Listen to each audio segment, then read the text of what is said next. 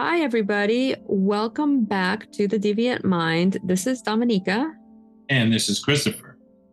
And we are doing a case that actually Chris brought to my attention. I had never heard of it before.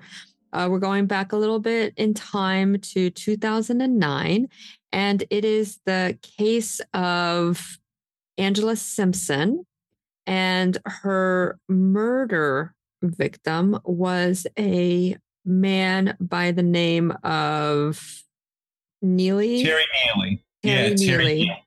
who was a paraplegic um, and uh, lived in an assisted living facility. At the time, uh, he lived in Arizona. Basically, everything here takes place in Arizona. And uh, he was uh, living in assisting in an assisted living home Mhm. uh, with other folks. So uh, I, in, in in my digging, couldn't find that much about his background other than he was 46 Mhm. in 2009. And yeah, in assistant living, they said he was always very excited uh, to try out his electric wheelchair. So he would have basically an electric ride and he would go through town. Uh, and he was pretty well known. Like they would see him and he would wave. He was pretty popular. And then he would just go back to assisted, assisted living and and and live there. Uh, but again, I, I don't know what his profession had been or was, uh, other than he was paraplegic. So, did you read? Because in my research, I read that he could actually stand and walk, but only for very short periods of time, and that he might be learning disabled. Did you find that as well? I found that as well, and in interviews with uh, the murderer Angela Simpson, she also claimed that he was able to get up, but that was Mm. all an act, I Uh, see. which is I pretty see. interesting. That Uh, is so, interesting. I mean, it could, it could be he had a condition where he was able to switch on and off, perhaps through physical therapy. They were trying to make him a little more independent. Uh, I think maybe the goal was he keeps going in the neighborhood, makes stops to try and walk. But I did hear that, and I didn't. I- I didn't know what to make of it because I feel I felt I found more about him being wheelchair bound than being able to stand up. And it wasn't until Angela Simpson said that he could that I was like, oh, interesting, which kind of makes sense.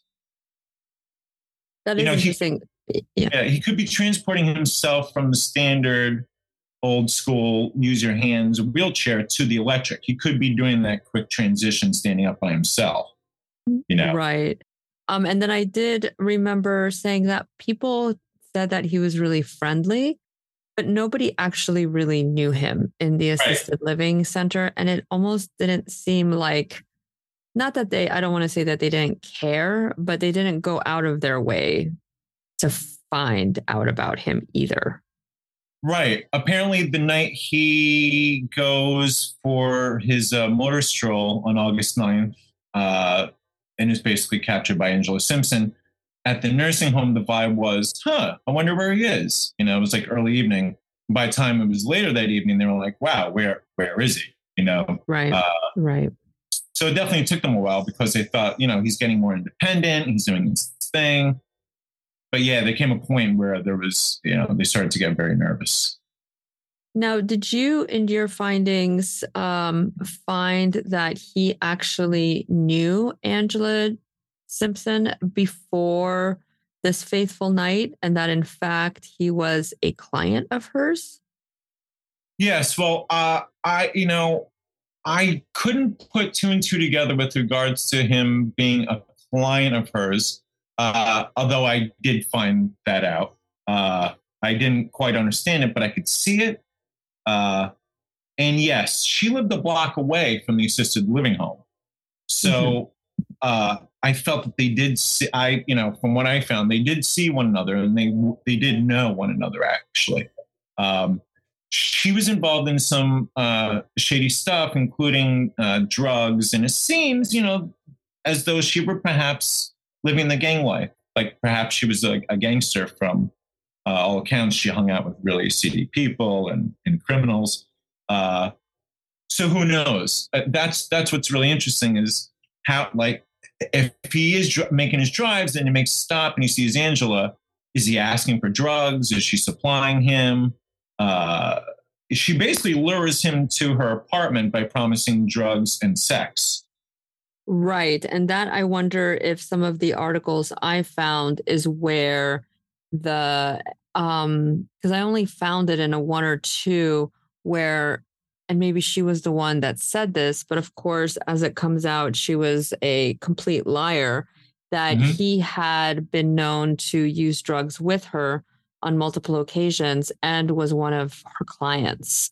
Yeah. Um, but and the fact that she lured him um, to that apartment that night was because she said she would do it for free and she mm-hmm. knew that that would get him to come up to the apartment with her and she right. actually from certain accounts i don't know if you found this was that he actually left um, the assisted living facility at 8 p.m specifically to go see her so he mm. wasn't just having like a nightly ride that right. he was they had an assignation right and then uh, later they find they do find his wheelchairs outside adjacent to the apartment complex.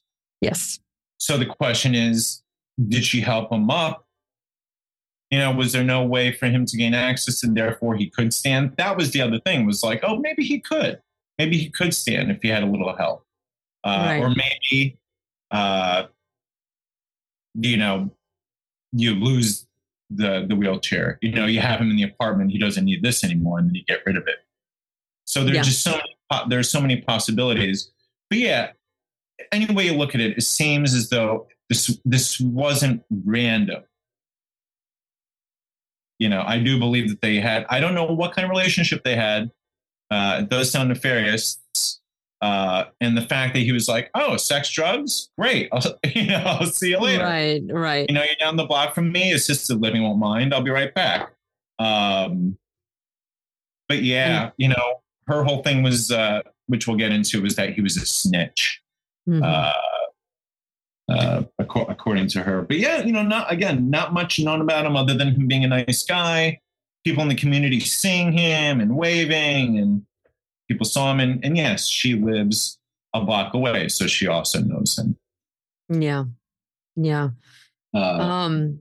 So she uh let's see so, you know, it was interesting because when I was looking into this case, um, they started talking about her and then actually went into what actually happened, which yeah. was that I guess um, there was a burning fire, a burning fire that's uh, kind of redundant, a fire in a in a in a garbage outside of a church. Yeah. And when the firefighters came and they found the charred remains of a male body inside of that trash can. And I don't know if you, um, which was what I found interesting. And I don't know if we're going to want to go into the amount of torture that he um, sustained uh, on, you know, under the hands of Angela. But one little interesting tidbit that I found that mm. um, the body had been really burned beyond recognition. And yeah. that um, this is a trigger warning. Uh, the body was mutilated quite a bit, and yeah. the legs were cut off, and one of his arms had been attempted to be chopped off, and yeah. he couldn't be um, identified through dental records because the teeth had been torn out of his mouth. But during the autopsy, the medical examiner noticed that even though the fingerprints were almost completely burned off, they were still kind of there. And so he pieced together fragments of the prints to finally get one entire print. And that's how they were able to identify the body as Terry Neely. And which, as a backup, uh, when the cops search her home, uh, under the carpet, there's blood. And mm. they hmm. were also able to match the DNA from the blood, like any blood they can get from his body, they mm. and it was him. So it was just like all the evidence was there. Yeah. And I do you know if he was reported missing by the assisted living facility? As far as I know, no.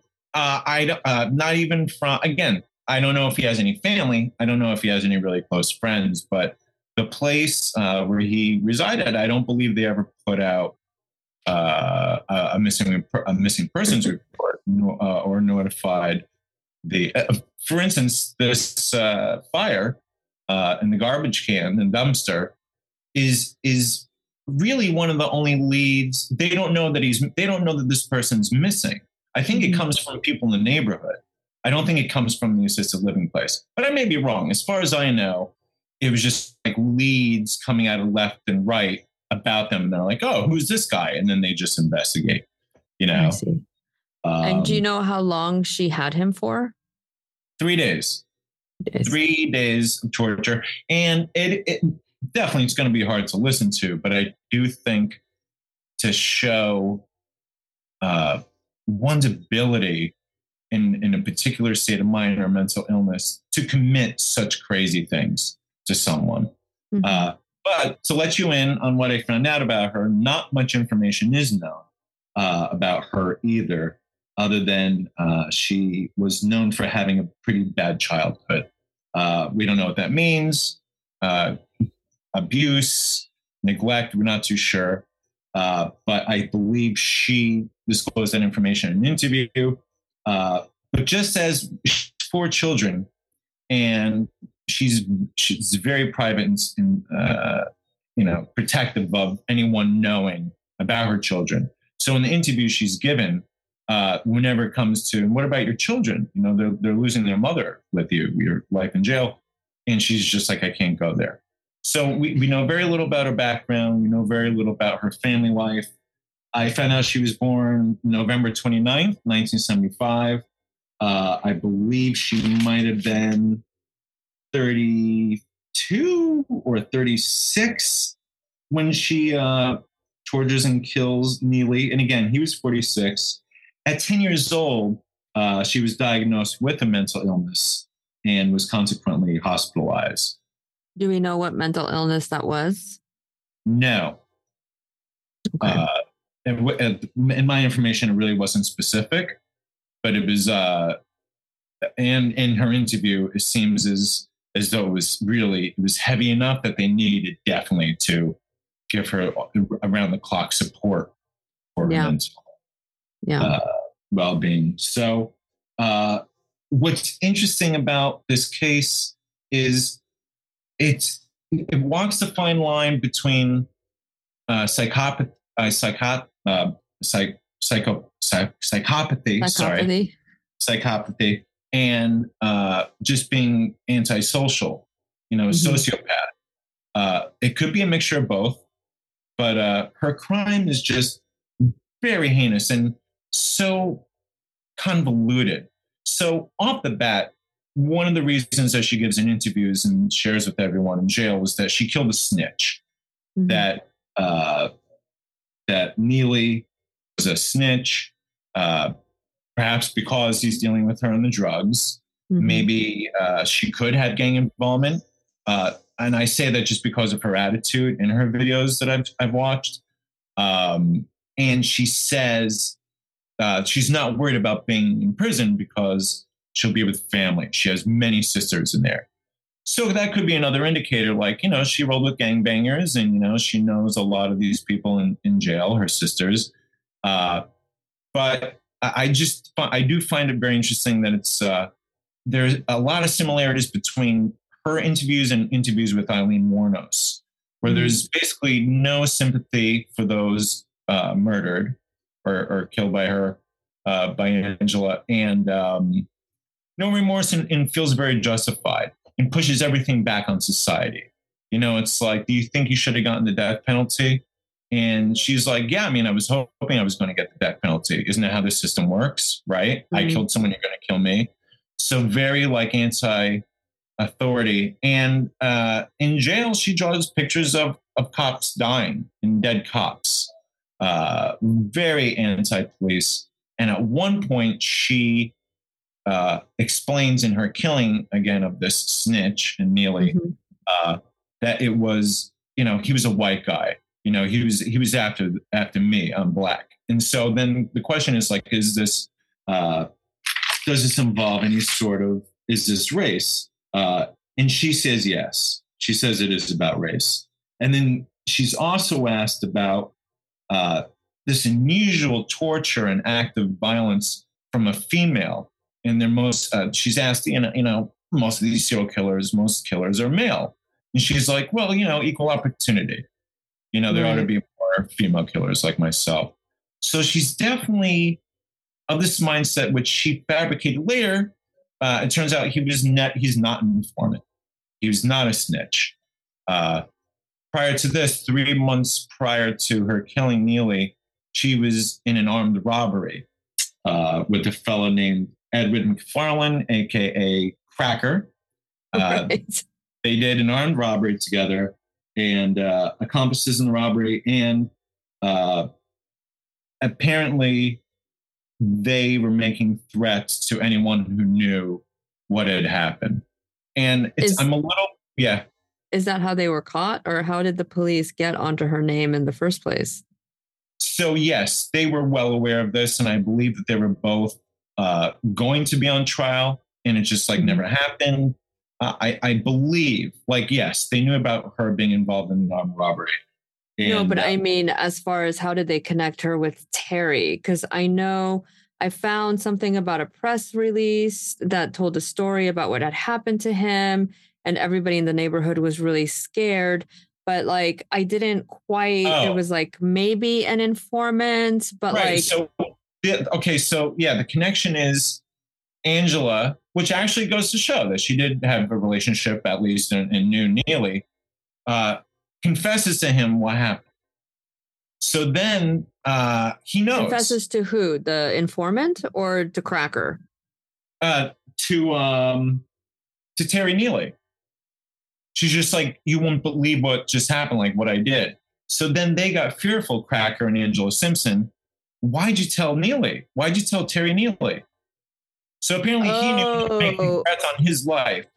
I see about the about the actual their armed robbery. Okay. Right. Okay. And then meanwhile, it's their uh oh, so a witness calls and it happens to be the building manager. And he says, you know, I think something's going on with my tenant. You know, there's this Angela Simpson and uh, uh, this guy she was with, Cracker, asked me if they could borrow my car. Uh, and uh, the same thing where they they th- they said if you tell anyone, like we'll kill you. So there was just like this whole trail of of threats, and it just kept everyone silent. So perhaps it just got this drug fueled paranoia. Terry Neely knows too much. Right? I see. I see. Um, and uh, it was actually on August 18th they arrest Angela. Okay, so she's 33 years old at the time of killing uh, Terry Neely. Uh, Cracker's 36. And uh, the reason why Cracker plays a role in all this is aside from the armed robbery, he assisted Angela in the burning of Terry's body. I see. And I some I saw some reports um, that he was actually Angela's pimp. Did you find anything about that? No, but again, that makes sense. I mean, it is this weird underbelly, and, and if she's offering sex to Terry uh, Neely on the last day of his life. And he's like, yeah, right on. I, I, you know, I think that makes sense. Which, by the way, have you seen? Have you seen a picture of Edward McFarland? He has uh, cracker tattooed on his tattooed neck. On his neck. Yeah, it's just it's, in case you forget that his name is Cracker. Name is Cracker. It's on his neck. Uh, it would have been great if you put Ed McF- Edward McFarland across his neck.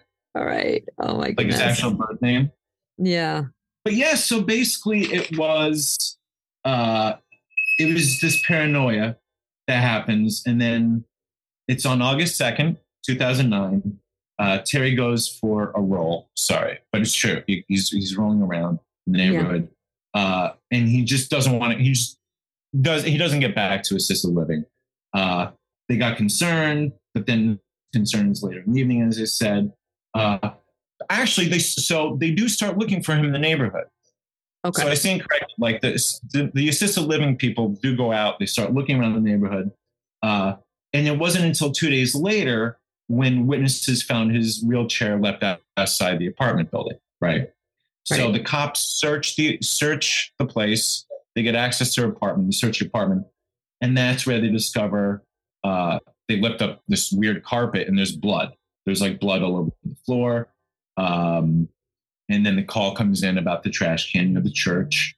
Yeah, uh, and they also, from another source, I said I found that they found uh, needle nose pliers and a gallon yes. of great value brand bleach and a whole, yes. as you said, a whole lot of blood. So um, she takes him for two days, and the torture involves first off, he watches it all. She sits him down in front of a mirror, right? So if he's physically impaired, he, he, just has like nowhere else to go, and he's sitting in front of the mirror, horrifying. Uh, basically beats him every you know for these across you know two days, stabs him fifty times.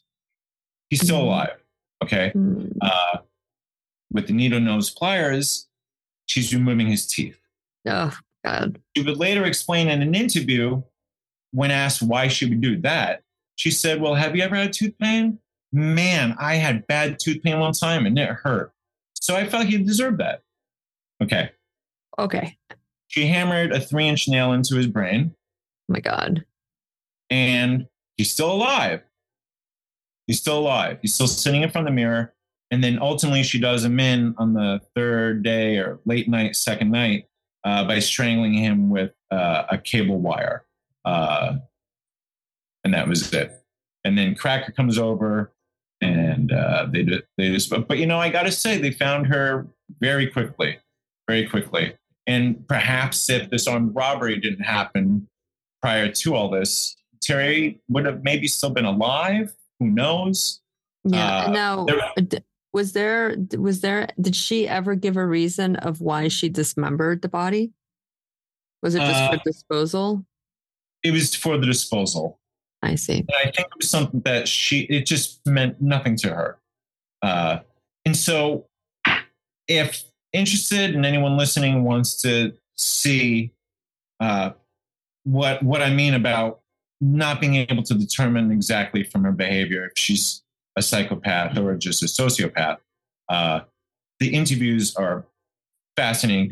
Her, she never blinks. Her eyes are very wide. She again, just no remorse whatsoever. And he deserved it. And he was a snitch. You know, basically this, you know, the idea that, you know, snitches get, snit, uh, snitches get uh, stitches. They wind up in ditches, right? Right. And that's, that's what leads me to believe like this is gang related. This is like this weird, you know, she's probably, yeah, being pimped out, getting drugged up, selling drugs. Uh, again, was Terry Neely uh, into drugs? Maybe. I mean, he knew her. I mean, yeah, but that still doesn't matter. Like just because matter. you're into drugs, like to have so much violence done on on the body. Now, was this something that she had done before, or was this the, her first time? Her first time. Wow. Her first killing. Uh, and she, uh, in an interview, says that there's a, a an order in prison of who's going to get killed. And first are uh, pedophiles, Mm-hmm. They get killed uh, most frequently in prison. Then snitches, and then cops who get Dang. locked up. Uh, she just comes off as very matter of fact. Again, absolutely no remorse in any of these videos or interviews. Uh, the first interview is when she had just been sentenced to life in prison, mm-hmm. and it's it's definitely a great watch. And then they come back and they interview her again. I think uh, in 2019. Uh, so that's 2009, 2019. They revisit her, and she's uh, scary the, the second time around because she had just been convicted. You know, like here, you're off to yeah. jail, and now that she's had like all these years, so you know she's at. Um, boy, you won't believe this. The prison facility she's in is uh, Oh gosh. Uh, sorry. Just to add to the list of torture, a tire iron. Choose a tire iron to a tire iron to be him, and uh, slit his throat.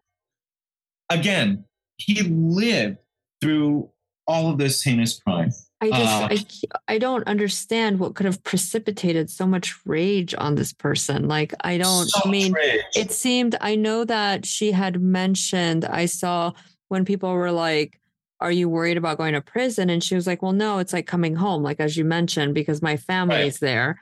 But then at the same time um like then why would she be so scared about Terry telling on them in regards to the armed robbery to right. precipitate so much violence on a human like that's the part i'm not understanding and of course like i did a you know i i tried to do a deep dive on her as well and there's just she just kind of didn't exist in the world until right. this crime so there's i like not many i mean i i scoured through, through the journalists and i i didn't watch the documentary there is a documentary on um Discovery Investigates, I think it's called. Mm-hmm. Um, but even from then, you know, it was just like she had four kids. Right. like, would they think with different men? But maybe not. She wouldn't really say. Nobody knows where the kids are. Her hospitalization at 10 years old for mental illness, I think, is absolutely key to all this because it sounds as though nothing was done about it. Yeah. And she's a young person being, you know, hospitalized. She's away from her family. She's kind of like who knows how she got what that kind of. This could have just been a time bomb, you know, just waiting yeah. to go off, you know. Uh, but it's but then, it's at this random person who she thinks is a snitch. Uh, as I was going to say, she's later interviewed from the, I believe it's Maricopa County Jail, where Sergeant Pike says that she's the scariest inmate in the place. And she said that in 2010. Uh, they definitely believe that she's a gang member. Uh, and she said that she, enjo- in the interview, that she enjoyed the killing and that she found it as rewarding work and that she thought uh, Terry uh, would have snitched to people. Absolutely. And, uh, you know, which is, I mean, it's fascinating because it's, she has enough of a mind to try to give a reason for why she did right. it, which was yes. the snitching. So somewhere inside of her, she knows it's wrong because otherwise she'd be like, well, I had fun. I wanted to see what it would be like to torture right. somebody. Um, you know, because there is definitely that's um what is it called? Uh the sadistic tendency where the killer gets off on the pain of the individual. Yeah. And so that's the reason why they tend to torture versus kill immediately. Mm-hmm. Um, there's a very specific term for that that I am not remembering right now. Um, but I, uh, it's a thrill kill, I suppose. Well, it's not even In a thrill kill. I mean, it really is like I'm going to enjoy inflicting pain on you over the yes. same period of time. And it's always interesting because when we talk about, and now granted, she's not a serial killer, she only uh, right. killed one human, which again right. is a horrible, horrible thing in and of itself. But um, typically, the the pathology of somebody like that is mm. that like there's a reason typically mm-hmm. that they kill and for a lot of times women because there's there's not many women who are known as these types of killers obviously we've had the last 2 weeks of killers where the women yes. killed for money yeah. Um, and they did it with poison. Uh, well, yes. actually, one of them did. The other one did it with a with a knife, but I'm I'm sorry, with a gun. yeah. But they were like husbands or yeah. you know people that were close to them. Which yes. I guess in this instance there is supposedly a relationship between the victim and um, Angela, but at the same time, and this is where the Aileen Wuornos comes in, hmm. where like she said she would have killed again if she had gotten the opportunity i saw yeah. from one of the interviews and she's like oh i wish i could kill some more snitches.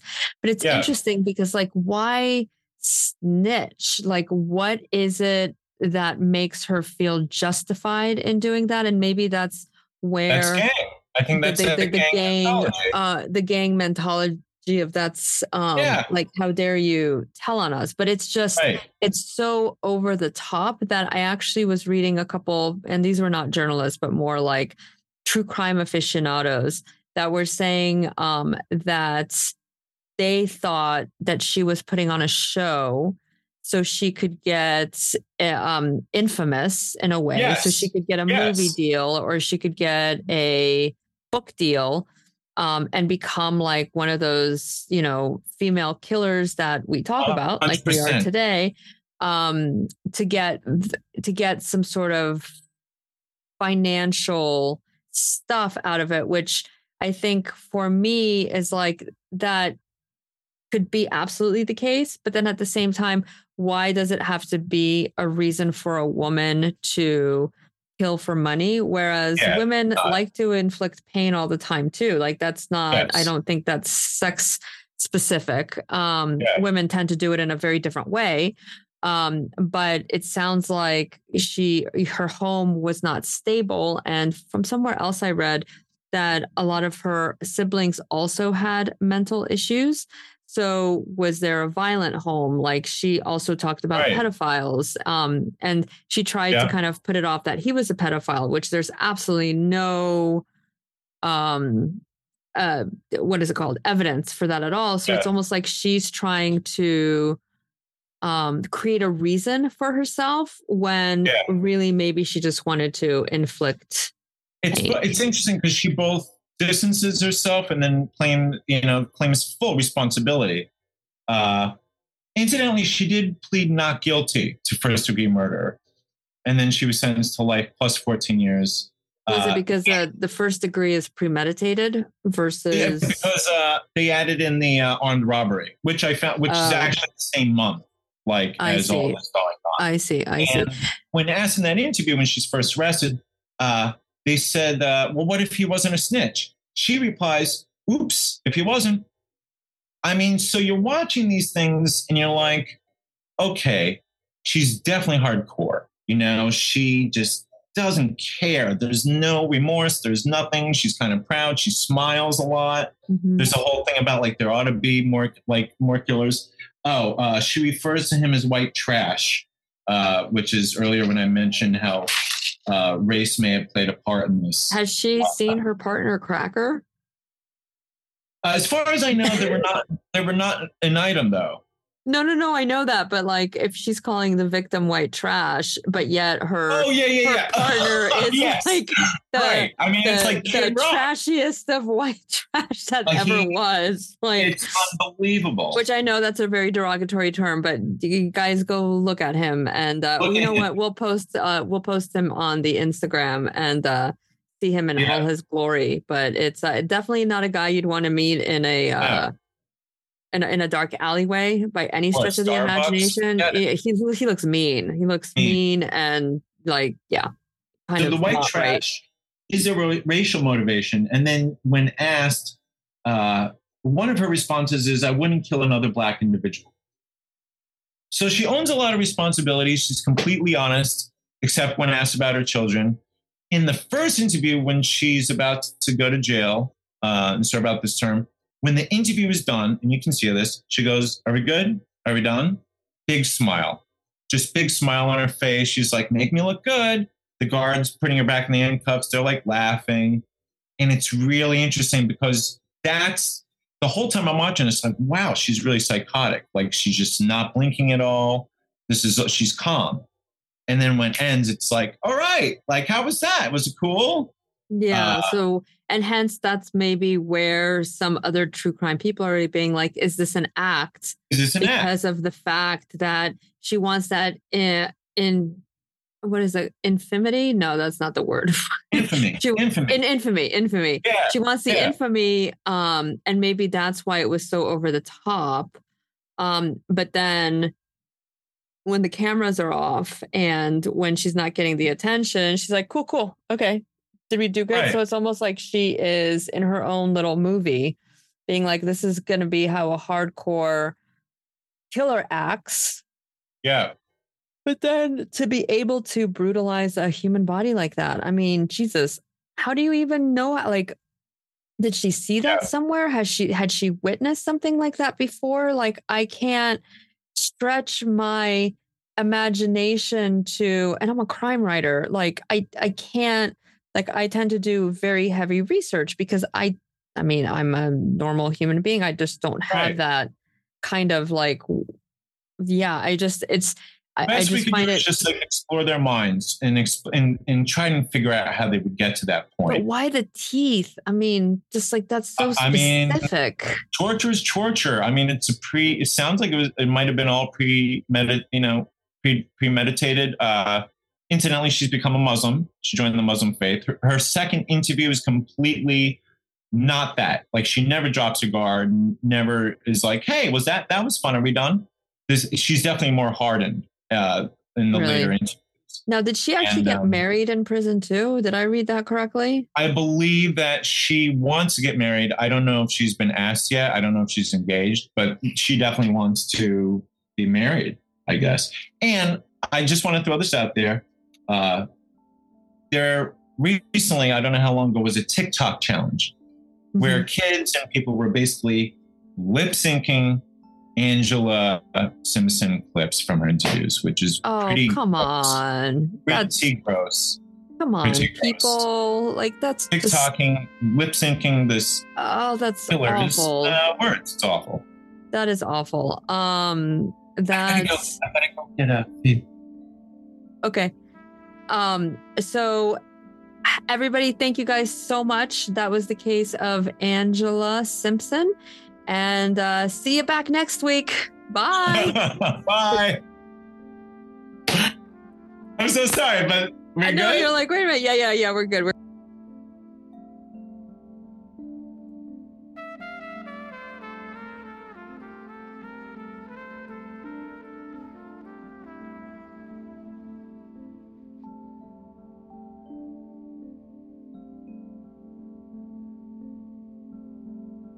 This episode was sponsored by The Creek Killer, book one in the Harriet Harper thriller series written by me, Dominika Best.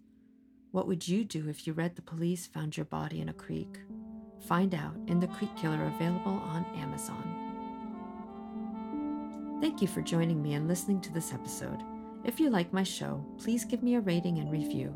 It helps other listeners find this podcast. Follow Dominika Best Presents The Deviant Mind wherever you listen to your podcasts.